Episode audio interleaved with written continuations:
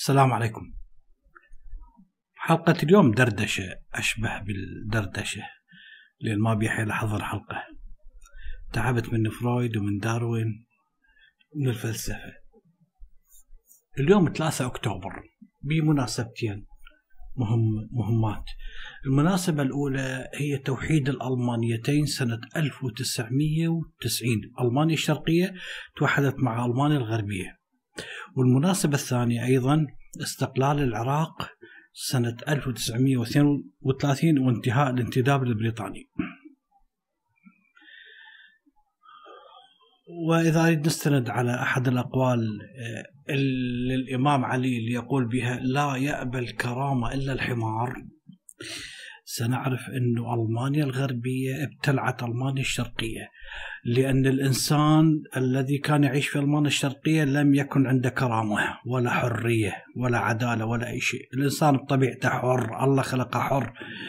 المعسكر الشيوعي آخر اهتمامه هو الإنسان. حال حال التراث الإسلامي. وانتبه هنا. عندما أقول التراث الإسلامي ما أقصد الدين الإسلامي ونبي الإسلام والقرآن لا.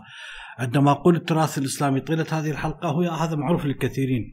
التراث الإسلامي هو فكر أحمد بن حنبل السلفي ابن تيمية الغزالي محمد عبد الوهاب البخاري صحاح الستة الكتب الأربعة عند الشيعة طوسي طبرسي الشيخ المفيد عند الشيعة وهكذا حتى لا أحد يزعل مني يقول أنت مثلا طائفي أو كذا. لا هو هذا التراث الإسلامي. التفسير تفسير القرآن حسب الأهواء والمفسرين الأحاديث بأكمل هو هذا التراث رجال الدين المؤسسات الدينية. فالمعسكر الشيوعي والتراث الإسلامي يعني عندهم الإنسان يعني عذرا ما يسوى حذاء عتيق. أهم شيء بالتراث الإسلامي هو الحاكم الخليفة والدين. أهم شيء بالمعسكر الشيوعي بالدولة الشيوعية هي الحزب والدولة. أما الإنسان مسحوق بلا كرامة. ومثل ما ذكرنا أنه لا يأبى الكرامة إلا الحمار. لذلك هناك ناس كانوا عايشين في الجانب الشرقي من حائط برلين يبحثون عن الكرامة. طبعا هذا إذا نستثني حالات الفقر والتقشف والمجاعات والكذا حتى لو كانوا مرفهين رفاهية ليس لها مثيل بالألمان الشرقية. أيضا الإنسان عنده كرامة. الإنسان عنده يبحث عن الحرية. إذا انتصرت الليبرالية. انتصرت الرأسمالية. انتصرت سلطة الفرد فوق سلطة المجتمع اللي هي الليبرالية وانهزمت سلطة الدولة. إلى مزبلة التاريخ. كما يقول الأخوان المصريين المية تكذب الغطاس.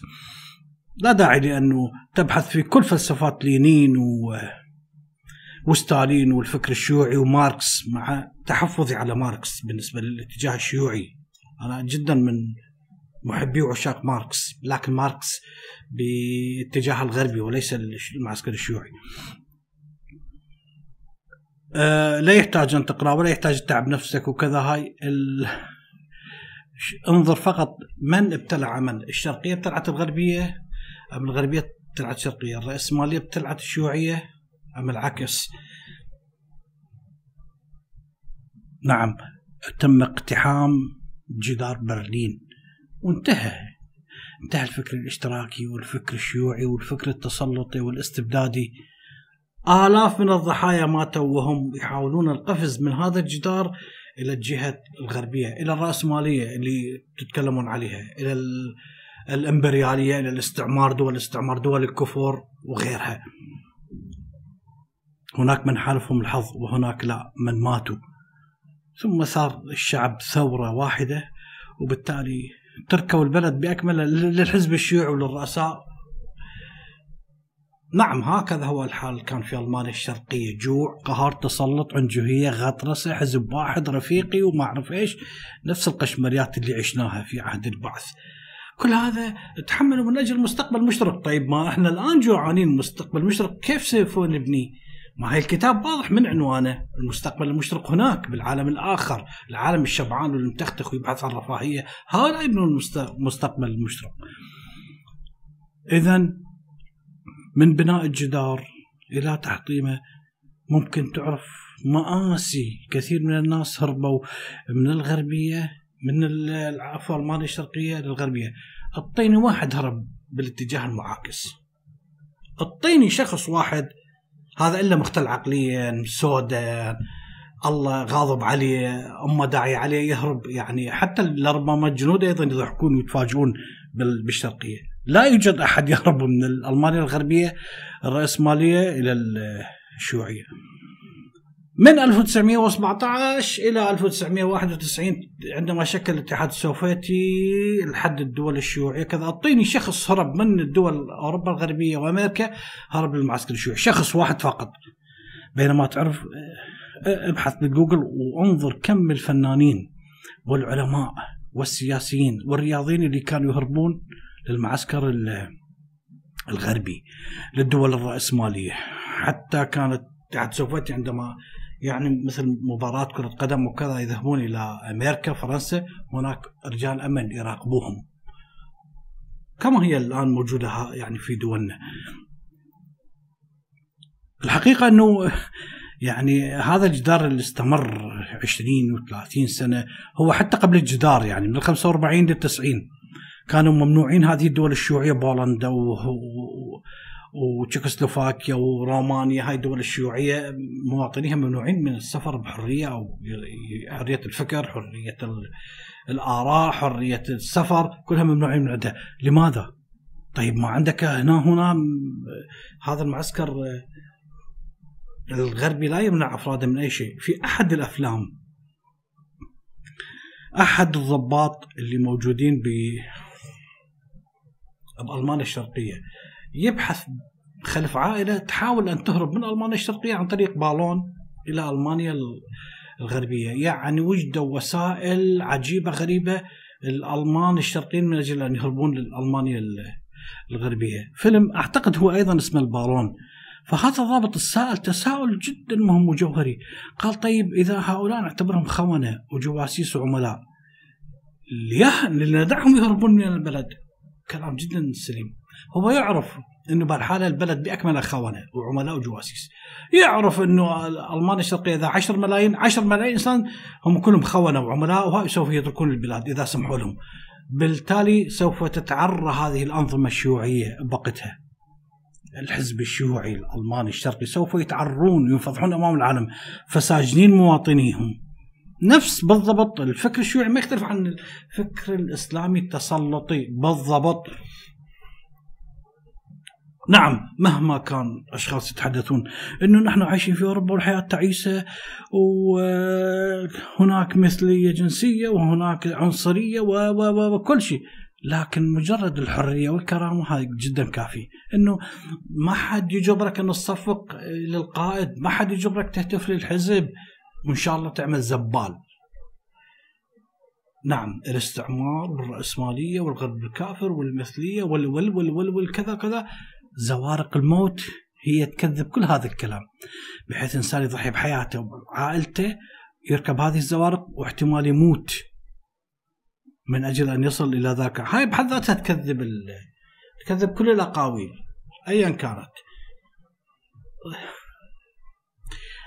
بشكل عام أنا أؤمن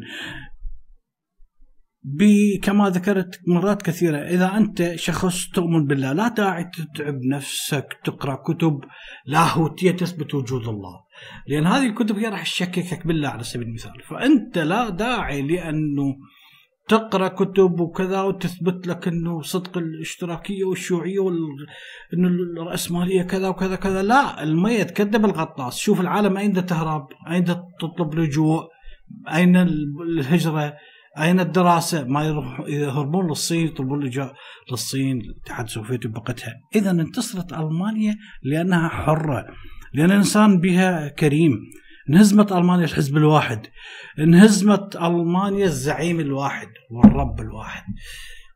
وقتها كانت هذا الكلام سنة 1990 3 أكتوبر كنت عسكري وكنت أشاهد الجموع وهي تهرب من ألمانيا الشرقية إلى الغربية. عندما حطموا جدار برلين شعرت أنا اقفز معهم من الفرح مع العلم أني الموضوع ما لكن الحرية حلوة إنه أجمل شيء إنه تحطم الأغلال.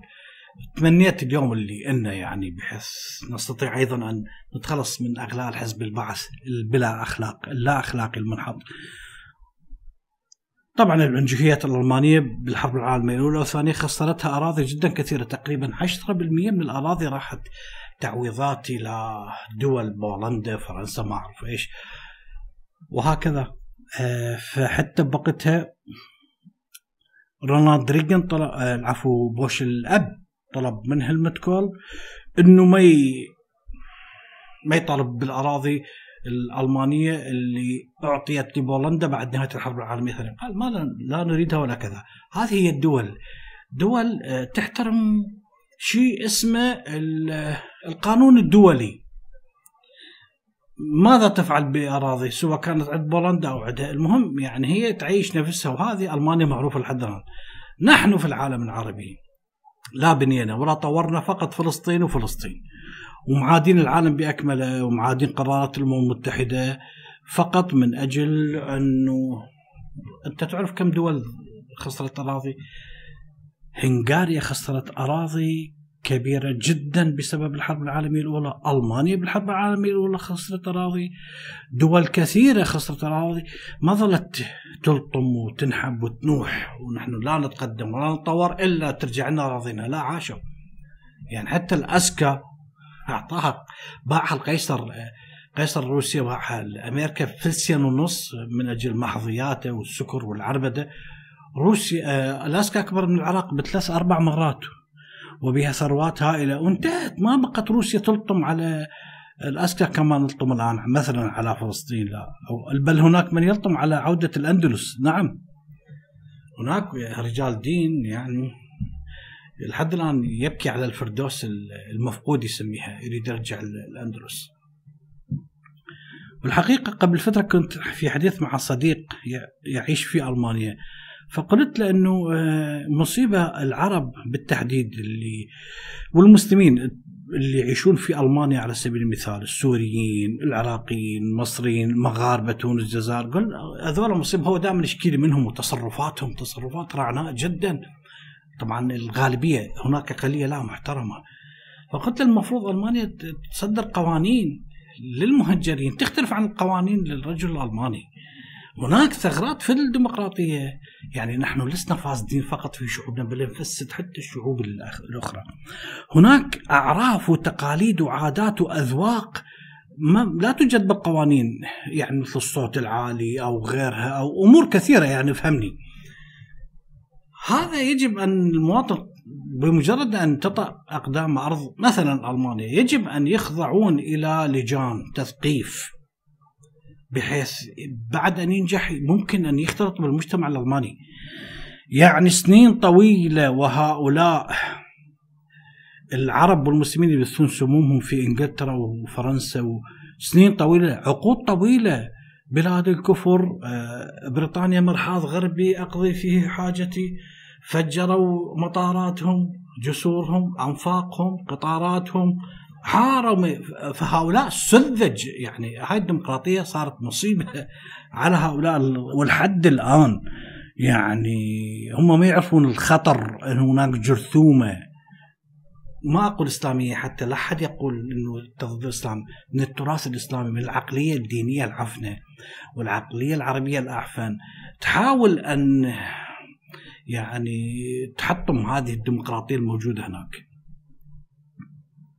هاي بالنسبة ل 3 أكتوبر احتفال التوحيد بين الألمانيتين الاندماج. أما بالنسبة للعراق اللي هو يوم الاستقلال العراق استقل عن بريطانيا سنة 1932 وقبل سنة يمكن سنتين الحكومة الجديدة قالت أنه هذا عيد وطني. لاحظ أنه بعد انقلاب 14 تموز 1958 لحد الآن احتفلوا في كل الأيام المسخمة والسوداء على العراقيين إلا تأسيس دولة العراق. العراق تأسس سنة 1921 عن طريق منظمة عصبة الأمم بوقتها وكذا. والملك فيصل الله يرحمه أبد ما يحتفلون بتأسيس العراق. يحتفلون بانقلاب 58 اليوم الأسود على حياة العراقيين أول درجة بالصعود للهاوية. يحتفلون بانقلاب 8 شباط 1963 يحتفلون بانقلاب 68 سيطرة البعثيين على الدولة. لكن ابدا يعني حتى عندما ارادوا يضعون عيد وطني العراق بعيد الاستقلال. يستحون أو يخجلون أو ولا هم لا يخافون يستحون ولا حتى يخجلون. إنه تأسيس دولة العراق البلد اللي اسستها بريطانيا 1921 يصبح هو العيد الوطني. الحقيقة أنا شخصيا أعتبر إنه يوم الاستقلال هو يوم مصيبة يجب أن نلطم به مو نحتفل. نعم الاستعمار كان فرصة ذهبية للعراق. الاستعمار ضيعناه. نعم كان المفروض أن بريطانيا لاحظ تقريبا سنة 1957 58 بدأ آه، أفول نجم بريطانيا يقفل عفوا نجم بريطانيا بدأ يقفل. فأرادت أن تنسحب من المملكة من المملكة العربية السعودية. وتأتي بدلها الولايات المتحدة الأمريكية. أعتقد الملك سعود كان بوقتها وكذا توسل بالبريطانيين أن يبقون. وهذا رأي جدا حكيم. تحميه من دول الجوار. وتحميه من نفس القبائل السعودية والعائلة وكذا وهاي. فبجهد جهيد قالوا له نحن لا نقدر لكن الأمريكان راح يحلون محلنا وكذا وهاي. كان المفروض العراقيين أن يعني يطلبون من البريطانيين أن يبقون 100 عام 200 عام حتى يحمونا من تركيا. ومياهنا كلها من تركيا. يحمونا من إيران.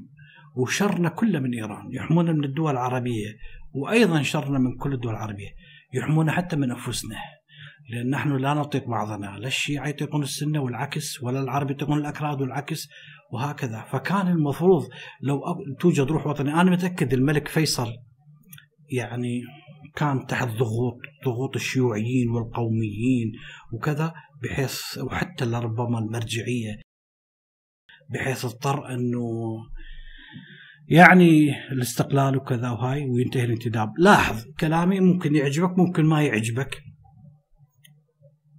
الاستقلال سنة 1932 صحيح؟ أربع سنين يمكن أقل بشوية. أول انقلاب يحدث بالشرق الأوسط كله.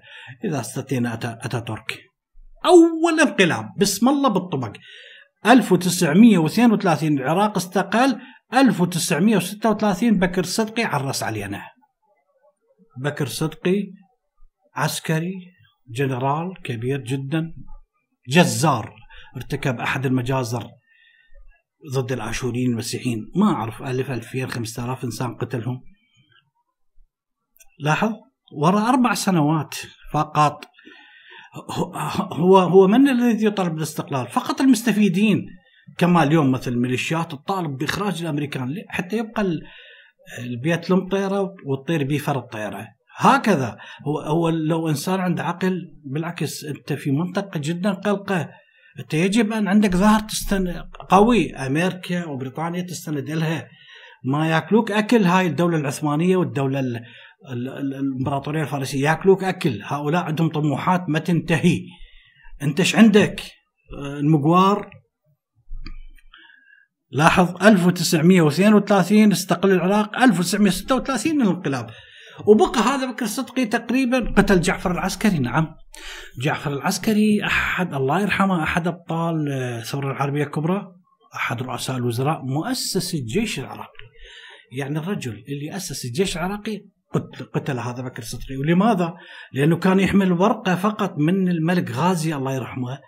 هذا الانقلابي ده يقول له إنه الملك فيصل يعني يسلمك هاي الرساله سحب مسدس قتله. وهو أيضا انقتل بعد تقريبا أعتقد سنة في مطار الموصل انقتل. عملية اغتيال قتل جهنم وبئس المصير. سنة 1932 استقلينا. سنة 1941 عرسوا علينا الضباط الأحرار حركة مايس. واللي لحد اليوم يحتفلون بها البعث يحتفل بها ولحد ذولا يحتفلون بها. الضباط يسموهم الأحرار اللي هم عملاء هتلر الله أكبر. يعني عقل لا يوجد عقل بروسكم أنتم تحتفلون تقولون ضباط الأحرار الوطنيين ما هم عملاء هتلر؟ طيب أنت ضد بريطانيا. طيب ما الان هم مع هتلر. بس لو أعرف شو مسويت لهم بريطانيا. سوت لكم دولة وملك ودستور. وبعصبة الأمم. جابت لكم مستشفيات بنت مدارس آه، شوارع مؤسسات خدمية إذاعة تلفزيون وغيرها وغيرها. بدأت الدولة من الصفر. أنت لم تكن دولة. أنت كنت ولاية ثلاث ولايات تابعة للدولة العثمانية. جوع فيضانات دمار عشائر بيناتها تتقاتل. مستشفى واحدة ما بنوا لك العثمانيين. أجوا الإنجليز هؤلاء فرصة ذهبية. تخرج تحاول تطلعهم بأي وقت. سنة 1941 هؤلاء الضباط المراهقين عن طريق هذا رئيس الوزراء رشيد علي الجيلاني سوى له ثورة ومات من مات وبالأخير أيضا خسرت هذه الثورة. سنة 1958 احسب 32 خلي لها تقريبا 16 سنة 26 سنة انقلاب عبد الكريم قاسم. انتهت الدولة نهائيا. وماتت الدولة وعاش الزعيم. سوف تصبح من سنة 58 الحد اليوم. حد اليوم العراق ديمقراطي العراق بلا دولة. نعم كنا في العهد الملكي دولة رغم كل سلبياتها. هل في مرة ذكرت أنها دولة مثالية؟ أبدا. مع العلم الديمقراطية بها 37 سنة فقط. لكن كان برلمان مؤسسات دولة وانتخابات كلها شكلية وليست حقيقية. أنت نحن نتحدث عن دولة مو بيت. البيت حتى من تبنيه راد لك سنة. دولة بأكملها. عشائر همجية متخلفة. العراق 90% ريفي أقطاع وغيرها. فخلال 37 سنة يعني بنت ما بنت. انتهى بعد. صار صار العراق بيد الزعيم. انت وربك يعني حكموا براحتكم عبد الكريم عبد السلام عبد الرحمن البكر صدام. هؤلاء رؤساء الوزراء بعد بكيفكم. يعني لا يوجد رأي للشعب أو للوجهاء أو كذا. انتهت بعد انت وربك. كان وقتها الدينار العراقي مربوط مع الجنيه الاسترليني. يصعد هذا يصعد وياه. ينزل ينزل وياه. اجى عبد الكريم. لا فك الارتباط. ليش؟ هذا خير انه طيب أنت ليش الخير لماذا الخير اللي يفيدنا؟ يعني تتخلون عنه هكذا. يعني حتى لو تودونا بتهلكة. طيب ما أنت ارتبطت بالسوفيت؟ أنت أصبحت عميل للسوفيت. الضباط الأحرار عملاء الهتلر أنت أصبحت عميل للسوفيت.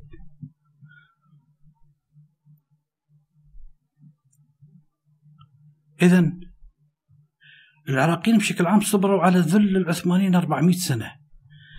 400 سنة صبروا على الذل العثماني وما استطاعوا أن يصبرون. سنة سنتين على الإنجليز سووا لهم ثورة. بل أشهر أو مجرد مجرد أن دخلوا الإنجليز سووا حركة الجهاد. بالنجف المرجع الشيرازي ثم حركة ثورة العشرين الأول اليزدي. 400 سنة فعلت ما فعلت من مجازر. حتى قبة الحسين هدموها العثمانيين. مثلا ارتكبوا ما ارتكبوا من مجازر وصابرين لمجرد إنهم مسلمين.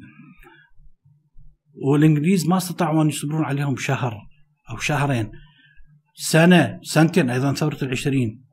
وأيضا الأحزاب القومتشية والشيوعية أخرجوا أخرجوا.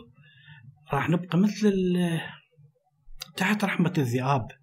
عندما خرجوا نحن أقول هذا الكلام لسنا مهيئين للاستقلال أبدا يجب أن تكون هناك دولة تتحمل أخلاقيا رغما عن هالبقاء تحمينا من تركيا ومن إيران ومن الدول العربية تحمينا من التراث الإسلامي والتراث القومي والتراث الشيوعي من المعربان تحمينا من من من ألعن سرطانين اللي هو التراث الديني والآخر هو العروبة. يفرحون اليوم شفت صور شباب شايلين علم وفرح على من فرحانين؟ على صخام وجهكم. إيش محصلين؟ أنت وظائف لا توجد تتخرج لا توجد أي وظيفة. نسبة الفقر تحت خط الفقر 40% من العراقيين. تحت خط الفقر من حق السياسيين والبرلمانيين يحتفلون لأنه هاي فرصة أتتهم للفهم. يعني كما نقول هم مستفيدين طيب أنت ماذا مستفيد؟ أنت فقر ابن فقر؟ حرامي سياسي يفرح إي سيارات وأموال وفلل ورصيد بالخارج يفرح هذا. لأن هذا لو باقي الدولة محترمة هذا يعرف نفسه حثاله. يعرف نفسه يعني يتأخر حيثما يأخر الدهر. لكن الصعود للهاويه بدأ من ال 58 سيقول لك انه عبد الكريم آه، الاقطاع قضى على اقطاع وقضى وبنى وبنى. إحنا نتحدث عن دولة ما نتحدث عن مشروع 10 و100 و1000 إن شاء الله يسوي العراق طوكيو. الدولة انتهت. هتلر ياما وياما بنى. بنى ألمانيا سواها دولة عظيمة. اتفاقية فرساي بأكملها لغاها. رجع أراضي ألمانية. رجع. حتى صناعة السلاح اللي كان محرم على ألمانيا كل فعل وفعل وفعل بحيث 99% من الشعب الألماني انبهروا به. النتيجة ما هي. فنفس الشيء يعني أنا معك. سوى العراق اليابان طوكيو النتيجة. طيب ما أنت عملت انقلاب؟ ما أنا من حقي أيضا أعمل عليك انقلاب. أنت اقسمت بالقرآن الكريم. إنه آه ما تخرجت من الكلية العسكرية إنه آه يعني ما تخون الملك ولا تخون الدولة ولا كذا. طيب أين هذه؟ طيب أنا من حقي أيضا أن أخونك. من حق عبد السلام يخونه ومن حق البعثيين يخونون عبد السلام ومن حق وهكذا. انت سنيت سنة سيئة انت حطمت العراق انت حطمت الدولة مقابل بنيت لك كم مشروع وكذا. فلح حطيتهم أراضي باعوها وراحوا وجوا يشتغلون حماميل بالشورجة وأراضيهم خص انتهت انتهت الزراعة بوقتها. وعاش الزعيم والله يبارك بالزعيم وما افتهمنا كل شيء من الزعيم. يهوسون الحزب الشيوعي. جرائم كثيرة ارتكب ضباط مع الضباط حركة الشوف وغيرها. أيضا حاولوا انقلابات. بدأ عصر الانقلابات الحقيقي. الشواف. ضباط دول عندهم يم جامعة ام الطبول ساعة ام الطبول وغيرها وغيرها. بدأ عصر الفوضى. انتهت الدولة. الدولة اللي كانت فتية.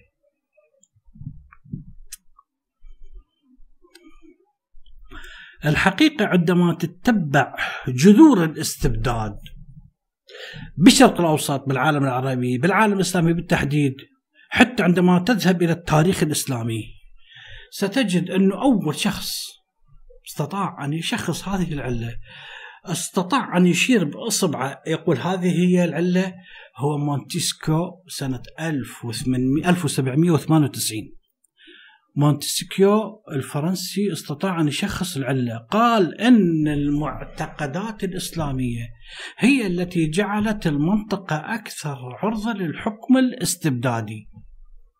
شخصها قال المعتقدات الإسلامية. يعني كما ذكرت التراث الإسلامي. هذا كلام سنة 1798 وضع ايده على الجرح من ذاك الوقت. يقول إنه بسبب هذه المعتقدات يتحتم على المسلمين أنه يقعون تحت ظل حكومة مستبدة، لماذا؟ لأن الإسلام لا يتكلم إلا بالسيف، هكذا يقول، الإسلام لا يتكلم إلا بالسيف، الإسلام يتصرف تجاه ناس بروح تدميرية من الأساس.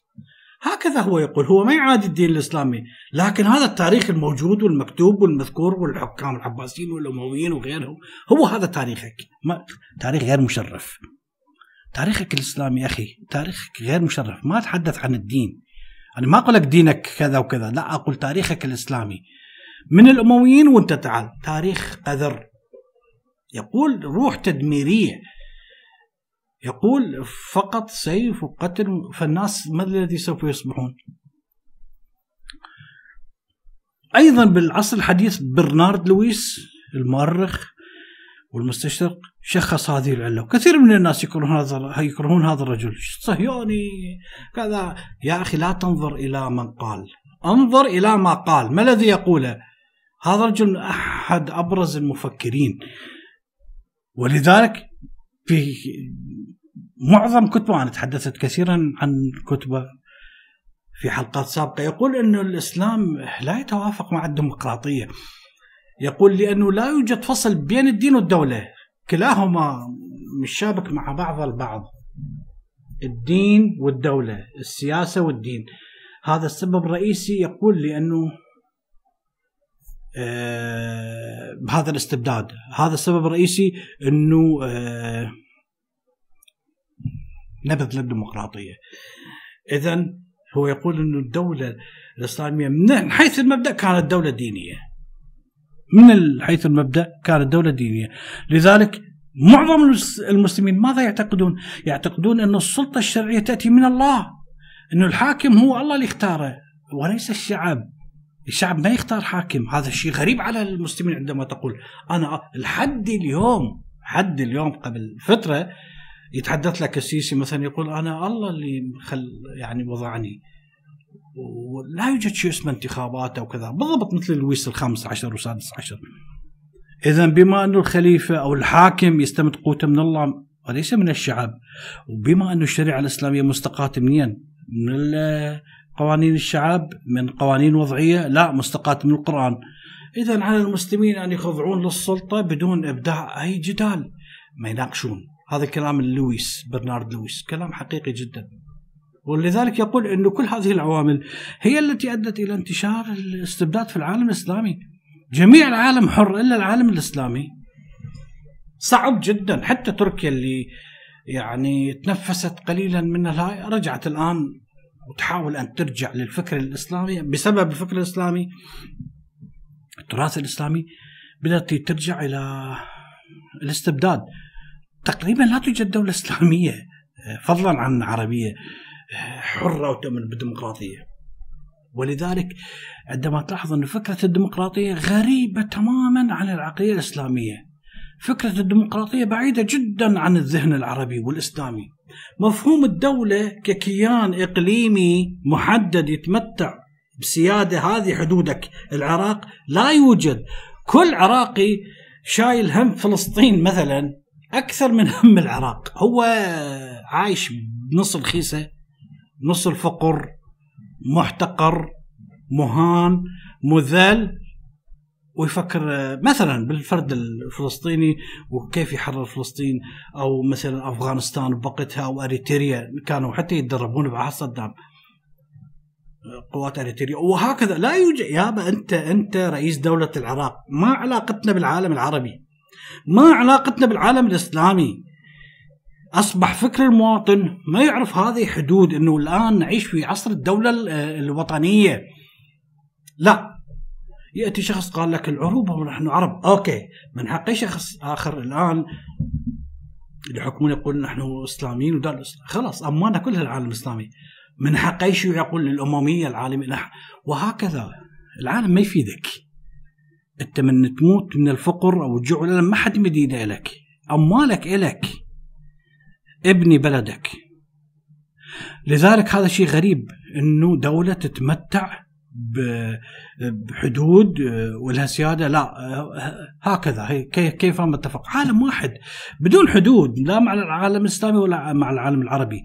وبعد الشيوعيون كانوا يقولون نريد اتحاد فيدرالي مع وهي الصين الشعبية والخوه السوفيتية. ايزنهاور ينهار يا سيد الأحرار والخوه السوفيتية. هاي لطمية السوفيتية لطمية شيوعية بالخمسينات. نريد اتحاد فيدرالي ويا الصين الشعبية والخوه سوفيتيه ايزنهاور رئيس أمريكا وقته ايزنهاور ينهار يا سيد الأحرار الحسين والخوه سوفيتيه اذا لا توجد فكرة التمثيل البرلماني لا توجد في العقل الإسلامي، فكرة الانتخابات لا توجد، اقتراع شعبي، استفتاءاتها كلها لا توجد. مؤسسات بأكملها تخضع للقانون اللي يخضع البرلمان يشرع هذا القانون لا توجد. قوانين محروسة من قبل قضاء لا يوجد ابدا. لذلك حتى القضاء المستقل اللي وضعته أمريكا تم الالتفاف عليه وأصبح القاضي تابع لرئيس الوزراء. طبعا العلمانية هي كفر مباح مباح أو قراح أو ما أدري إيش تسمي العلمانيه كفر يعني هذا كل العقول الإسلامية. المجتمع اللي يتألف من أفكار عديدة أحزاب تيارات هذا مرفوض. فكر واحد تيار واحد بل مذهب واحد بل دين واحد. هاي كلها مفاهيم غريبة عن التقاليد السياسية بعيده عن الديمقراطية. نتيجة لذلك ما الذي سوف يحدث؟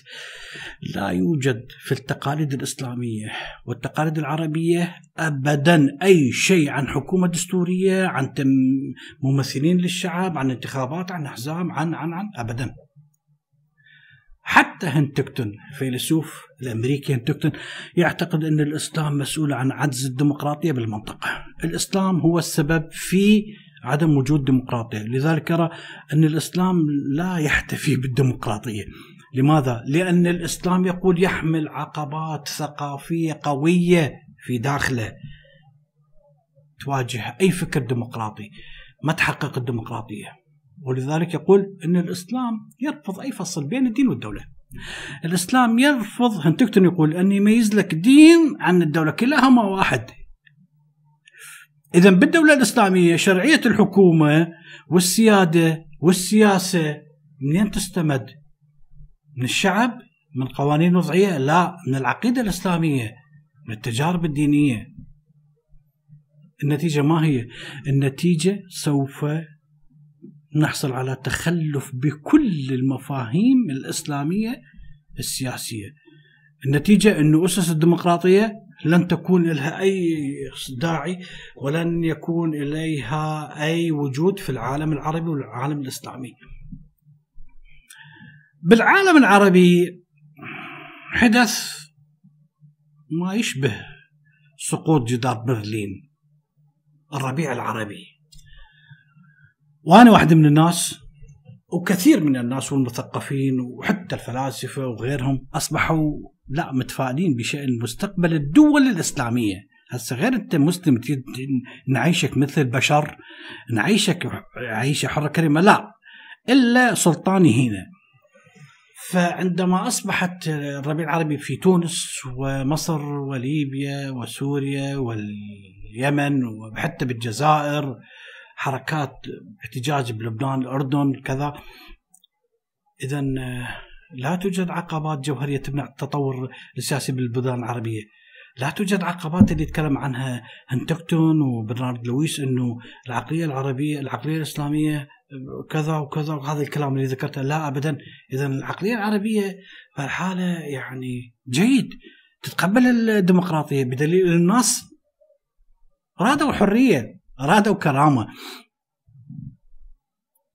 ولا ننسى إنه تقريبا قبل 200 سنة أو كذا كثير من المفكرين قالوا الدول الكاثوليكية مستحيل تصير دول براسها حظ وديمقراطية. مستحيل. لماذا؟ لأن الكاثوليكيه بالضبط الكاثوليكية قريبة جدا من الفكر الإسلامي الآن. ما تؤمن بشيء اسمه دولة لازم يحكمك البابا. هذه الدول الكاثوليكية. وأيضا كانوا يقولون أن البلدان الكونفوشيوسية مستحيل تصير بها تنمية اقتصادية. وإذا بالنمور السبعة تحتل العالم وإذا بالدول الكاثوليكية سواء بامريكا اللاتينية سواء الدول الموجودة بجنوب أوروبا تصبح دول ديمقراطية مع العلم هي كاثوليكية. وإذا بالدول الكونفوشيوسيه اللي بشرق آسيا تتبنى التحول الديمقراطي وتصبح دول اقتصاديات كبرى وتلتهم العالم الاقتصادي بأكمله. إذا أنتم خطانين يا فلاسفة يا برنارد لويس يا هنتكتون العالم العربي أيضا والاسلامي خطانين به لأن حدثت هناك مظاهرات جماهير طالب بالحرية. فصار هناك من يقول إنه اللي يقول الإسلام لا يتوافق مع الديمقراطية هذا كلام خاطئ. لأن الزمن يتغير لأنه الثقافات السياسية ليست ثابتة وليست موحدة بشكل أساسي. الإسلام يختلف كثيرا من زمن العثمانيين والعباسيين عن الآن. هناك تحول الآن لا يشكل الإسلام أي عائق ديني بحيث نستطيع أن نتحول للديمقراطية. فانتم كما أخطأتوا بشأن الكاثوليكية وأصبحت الدول الكاثوليكية آه، دول ديمقراطية وأخطأتوا بشأن الدول الكونفوشيوسية مثلا وأصبحت دول اقتصاديات أنتم أخطأتوا كذلك أخطأتوا بحق الإسلام والتراث الإسلامي. فأصبح هناك يعني شكوك من قبل الآخرين إنه الثقافة الإسلامية ليست عائق. الإسلام حاله حال الديانات البقية الأخرى. نعم توجد بافكار معقدة جدا. كثيرة توجد معتقدات مذاهب. توجد كثير من الافتراضات أنماط السلوك توجد عناصر تتوافق مع الديمقراطية ممكن نطلعها من الإسلام. وتوجد عناصر أخرى ما تتوافق مع الديمقراطية بشكل واضح. طبعا هو كما معروف أن الثقافات متحركة ديناميكية. يعني ما تبقى عايشة بالتاريخ لا.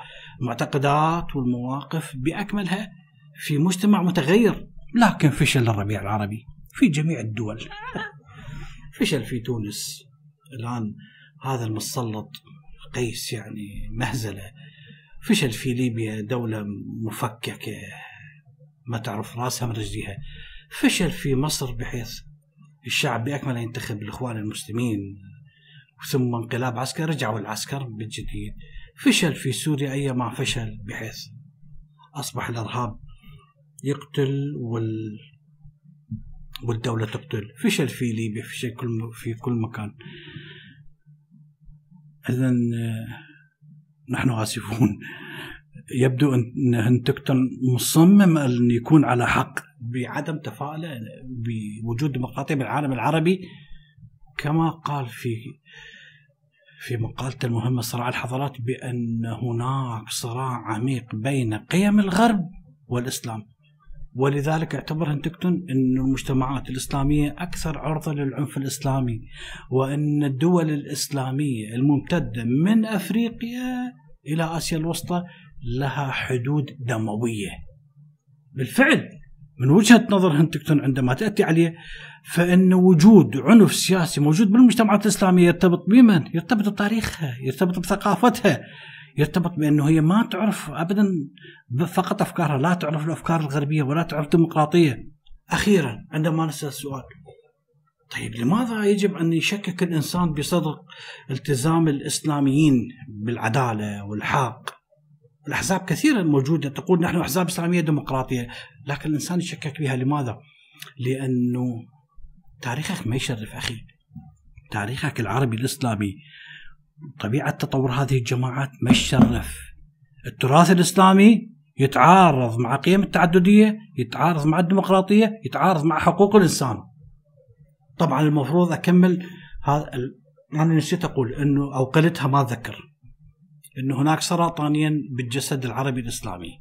سرطان اسمه التراث الإسلامي. وذكرت لك التراث الإسلامي مو الدين الإسلامي. ما أريد أعيدها. وسرطان آخر اسمه العروبة أو العقلية العربية. لحد الآن أنا أتحدث فقط عن سرطان التراث الإسلامي لكن توجد سرطان آخر هذا إن حديث آخر له انتهت حلقة اليوم وشكرا لكم.